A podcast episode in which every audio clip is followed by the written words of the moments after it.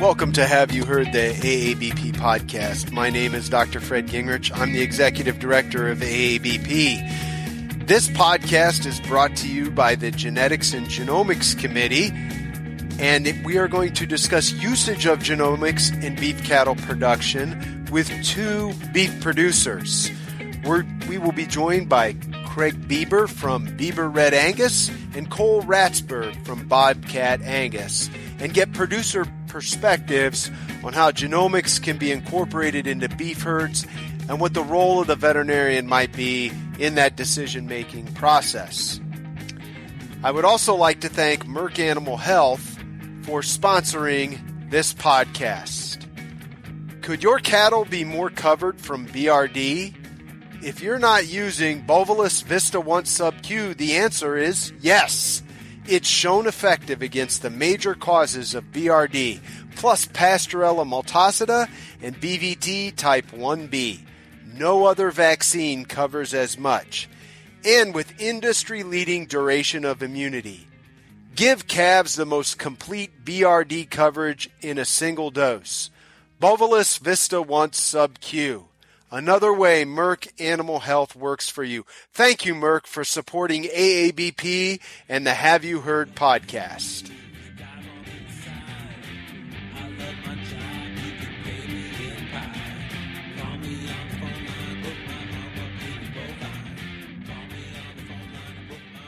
All right. I want to welcome our producer guests today for this podcast. Remind everyone that this podcast is brought to you by the AABP Genetics and Genomics Committee, and our committees develop various podcast topics. And this one is usage of genomics in beef cattle production, and we're going to talk to a couple of producers and get their perspective on how genomics are incorporated in their herd, uh, how they do that, how they use veterinarians in those decisions, and and and hopefully give veterinarians as well as producers some ideas as they work through these issues in their own beef herds with some applicability, of course, to the dairy industry as well. So we want to start off with Craig Bieber. Craig, please introduce yourself.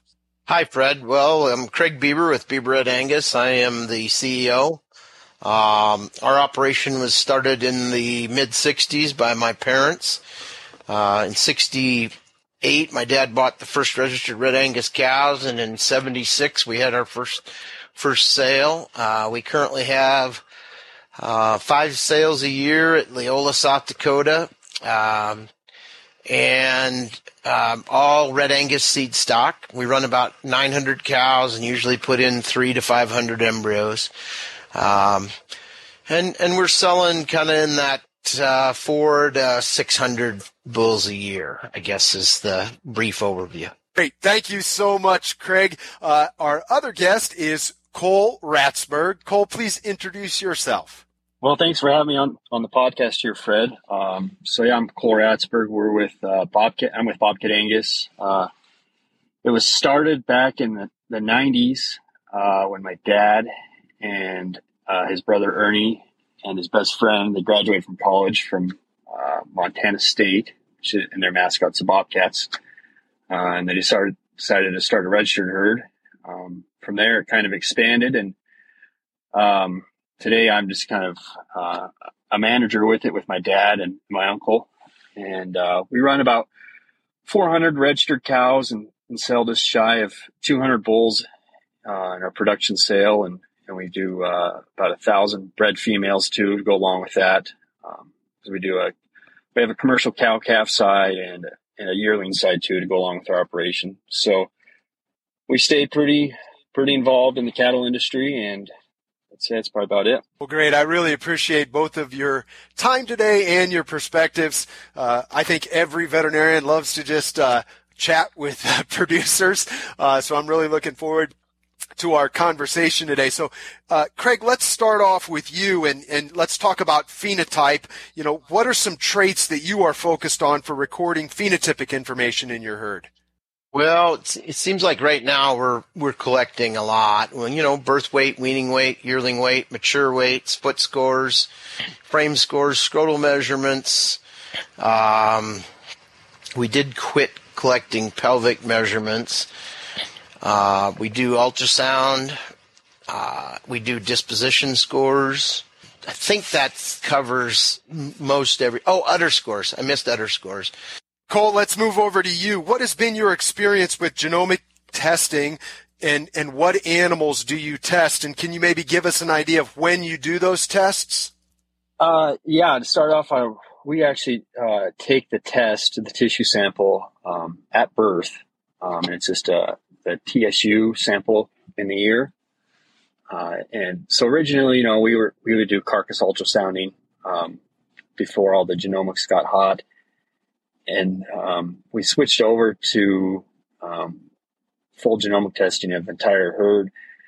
Probably about five to ten. Oh, it's been over five years ago, and uh, it's just really strengthened the validity of everything, and it really shows you. I mean, phenotypically, when you look at these animals, uh, and then you go back and you see their genomic testing, it really proves everything. And then just to have an extra, um, at least 25 calves genomically improved through these tests, uh, really gives you, gives your buyers, um, more confidence too in buying the bulls or the females. So that's, that's what we see the value in it. And, and do you feel it's a good economic return for you, Cole? Yeah. Yeah. You know, going back along those lines of, you're seeing um, essentially an increased calf crop with um, through that genomic testing. Something you can't just get. I mean, we can get it almost instantaneously with that genomic test. So it's a it's a great tool. Yeah, yeah, awesome. Uh, Craig, has the use of genomic testing changed how you select uh, animals? Oh, I would say absolutely. It uh, I mean, Cole talked about the accuracy of 25 rough, and it depends on the trait, but it's given us a lot more confidence in EPDs. And, and I, and I, I mean, uh, not that we didn't have confidence before, but now that's, that, those predictions are way more robust in my opinion. And so we, we charge in sooner. Uh, we probably collect you know, start to identify animals early that are the top and probably produce some uh, embryos from younger animals so that we can spin the top a little faster. So definitely it's changed how we've selected animals. And um, Cole, let's talk about indexes. Are you using breed association indexes or your own? And then how do you use those for bull selection? So yeah, we use the Angus indexes, um, and we we look at more of the carcass ones, so terminal ones, I guess you could say. Uh, kind of correlates with our commercial herd because uh, we sell uh, steer. Well, our commercial herd is primary for selling steers, so we're looking at something like a dollar B. Now they have um, dollar C. Um, and then uh, the dollar M. So you know, dollar M is a dollar maternal. Um, dollar B, which is now pretty much the dollar C's dollar combined. Um, and it brings some of those indexes and other EPDs in there.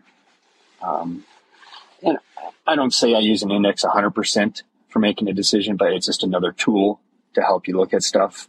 Um, I like to look more at phenotype, probably 60% more on the phenotype, and then I'd probably use uh, an index or an EPD for uh, the other part of the decision in terms of um, when we're looking at breeding or or buying bulls or something like that. Yeah, that makes sense. I'm going to ask you both this next question, and we'll we'll start off with you, Craig. But you know, you, you both said you sell a lot of bulls. Uh, what should the commercial cow calf producer focus on when considering bulls? What would you recommend? So, I, looking at first the performance traits, I'd probably look at um, you know a calving ease because we do got to sell a lot of um, bred heifers and, a weaning weight. And then I, I'd probably start looking at um, like a heifer pregnancy EPD too. Yeah, look at a little bit of fertility, um, and and then the indexes from there. That's probably the main three we would look at. You know, I would I would probably ditto what Cole says. You know, I mean, a lot of it depends on what commercial producers or when they're selling. You know, if they're selling at weaning or backgrounding, then they do need to be more concerned with growth traits and, and probably calving ease. You know, live calves obviously are worth a bunch more than dead ones, but, uh, you know, so they, they got to be concerned about calving ease and growth. But moving on down, I mean, their buyers are going to be concerned about carcass traits, and so I don't think they can totally ignore it. I mean, I don't think they have to put as much emphasis on it. And if they're keeping replacement females, which many of them in in the Angus breeds are, uh, Red Angus and, and Black Angus, you know, they'll want to pay attention to, you know, heifer pregnancy, some stayability, some of the female indexes. I, I do think on some of those, on most of those traits, you know, the indexes generally get you the right direction quicker. But, you know, you, you always need to understand, you know, you have a better gut feel for what your herd is maybe doing. And, and if you're deficient in, in something, you want to probably focus on that in your bull selection. Craig, since you mentioned uh, replacements, how do you, uh, you know, what do you consider when you are selecting replacements to keep? Well, I mean, we breed a lot of our heifers. Uh, we probably breed uh, somewhere between two thirds and three quarters. Um, and and and we'll focus on those very same traits. Uh, we we we want them to be growth. We also, you know, and Cole mentioned it earlier. I mean, we do look at them. We want them to be phenotypically, structurally sound.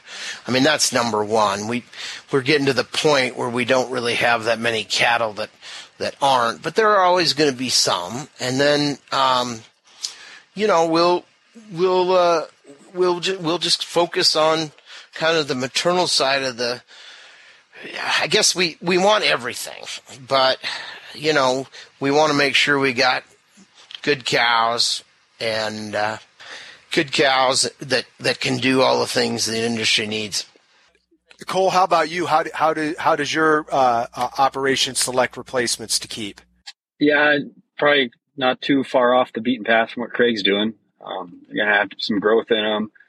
Uh, they got to have some minimum traits to them. We'll go back and look at two. Um, we usually like to take the ones um, that were from AI sires, so they're their mother was bred via AI, um, and that just gives us some more proof into what we're using.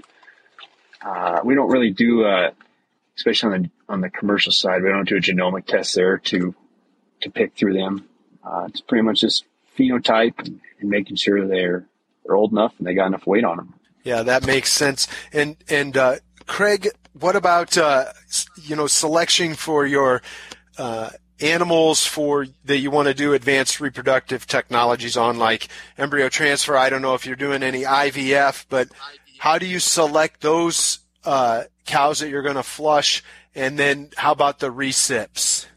So, uh, well, first of all, I can scratch off recips because we put them mostly in outside herds. Okay. Um, and so we don't really put very many embryos into registered cows. Uh, we contract with other herds to do that.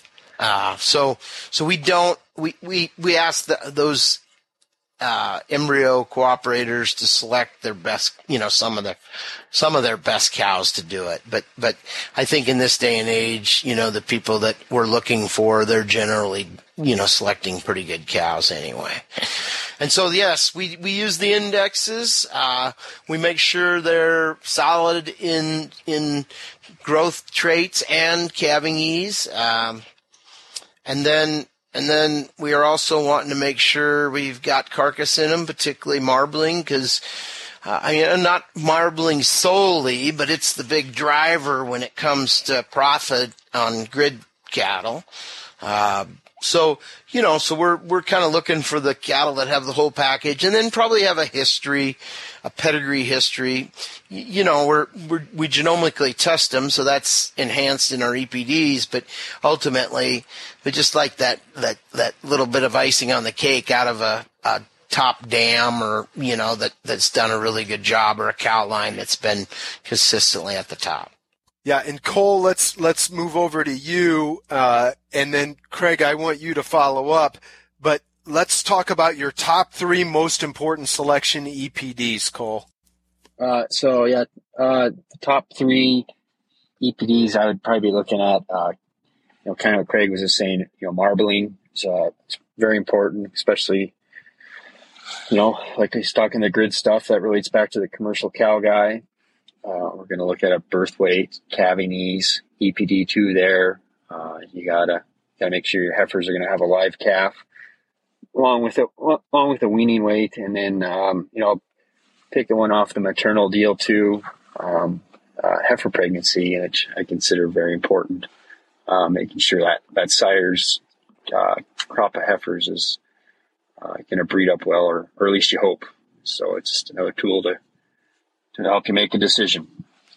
Yeah, absolutely. And, and Craig, following up there, you know, and I, and, and Cole kind of touched on this earlier as far as how he views the economic advantage of genomic testing. And, you know, certainly we have seen such a rapidly uh, evolving uh, technologies and, you know, much more incorporation into both the beef and dairy business. But talk a little bit about how you see the economic benefit from genomic testing how is that better than traditional EPDs for the progress that you want to make for your operation?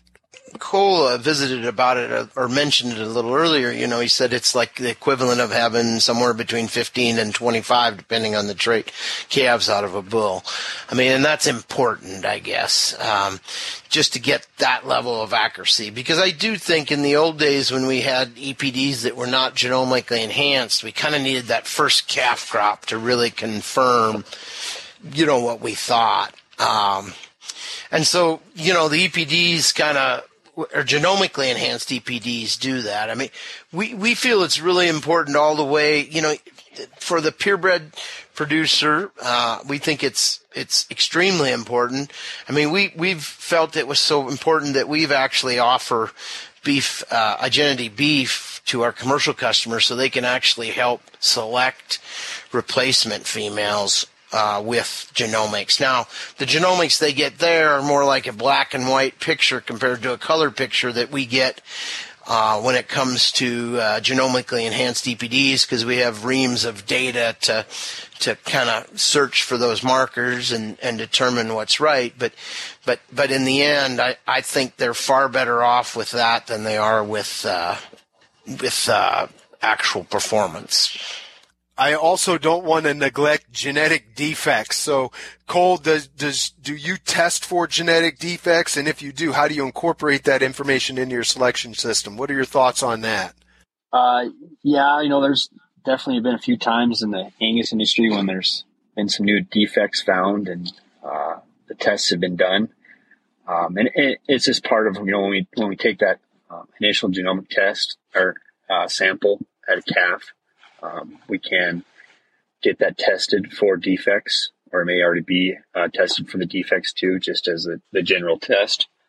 Um, there's a few of them that came came along, you know, developmental duplication, uh, double muscling. I remember when I was uh, just starting to really get involved in the Angus industry, that double muscling was was very big. Um, and uh, you know, there was the original three. I think I remember those two, but yeah, it's it's something you got to watch out for. Um, we don't see that phenotypically, or we don't see those defects showing up anymore because of the testing that's been done.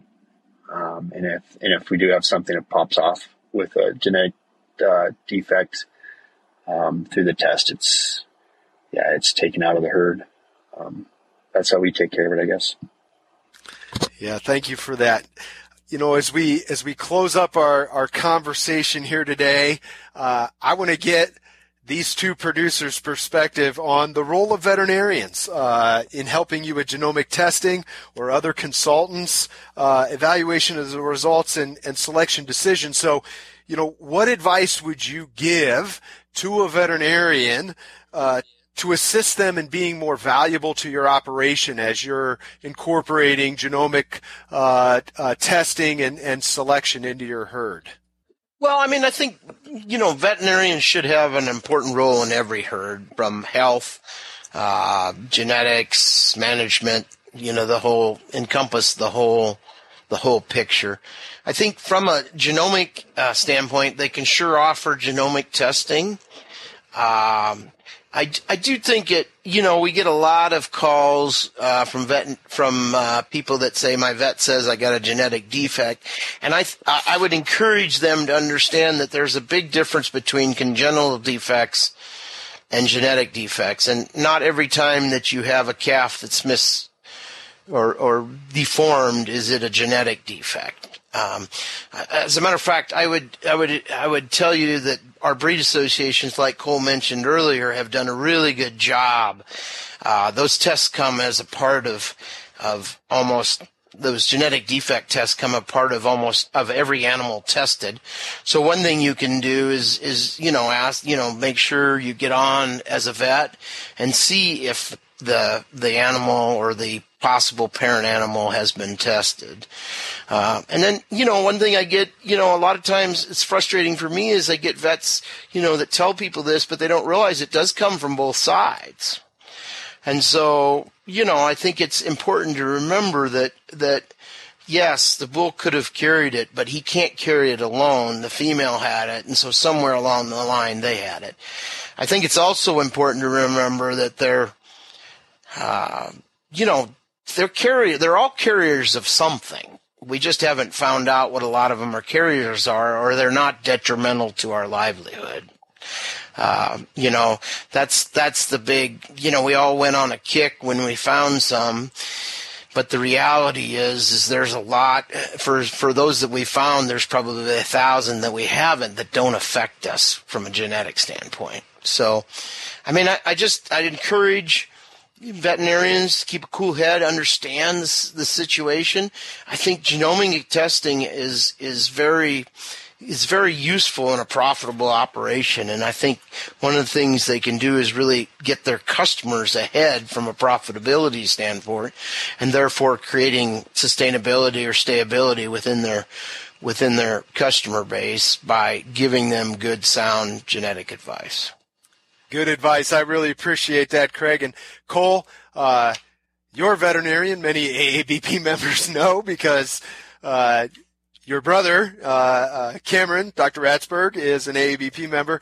Uh, what advice would you give uh, to veterinarians to become involved with genetic selection and genomics in, in beef herds? Yeah, I, I think they have a, a great advantage in, in, that you know they're seeing a lot of other cows um, throughout their area, and they can they can offer you advice and kind of let you know how your herd compares, possibly, or you know, keep you keep you going down the straight and narrow, or let you know if there's some advantage you need to take care of, and um, can also they probably you know deal with a lot of um, bulls or stuff that we uh, are customers buy and let us know we have issues. Um, that's probably the biggest advantage I see. And, you know, with, yeah, with our current veterinarian, my brother, he, he definitely is a lot more involved with the genomic selection and stuff, um, just because he has some skin in the game too. And, um, it's, it's a great, great benefit, I guess. Well, you know, I, I really want to thank both of you. Thank you for your time. Uh, thank you for your involvement in the beef industry. Uh, really appreciate it. I want to remind our listeners that, you know, genetic advancements uh, in both the beef and dairy industry is certainly probably the number one driver of our increased efficiency, our increased production. Uh, what a, a fascinating uh, scientific topic for all of us to understand and become involved with. Uh, I am always amazed uh, at the knowledge, uh, the vast array of knowledge that producers today must have, uh, from from genetics to nutrition to agronomy to management uh, to reproduction. Certainly, uh, experts that we serve uh, our clients. So, really, uh, want to thank you for that. I want to also remind our listeners that uh, AABP has a genetics and genomics committee. Uh, Dr. Stuart Bach is the uh, chair of that committee, and Dr. Miller, Murray Gillis is our vice chair and board liaison. If you're interested in this subject, we invite you to join the Genetics and Genomics Committee. They will have a committee meeting in Milwaukee at our AABP conference, and you do not need to be a member of the committee to attend the committee meeting. But we would welcome you all uh, that are listening to this podcast that are AABP members to consider joining that committee.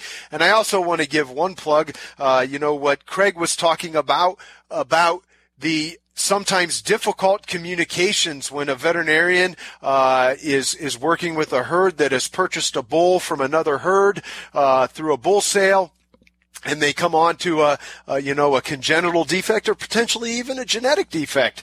Uh, communication is so important when we're talking to our customer to make sure we're not miscommunicating a congenital versus a genetic defect.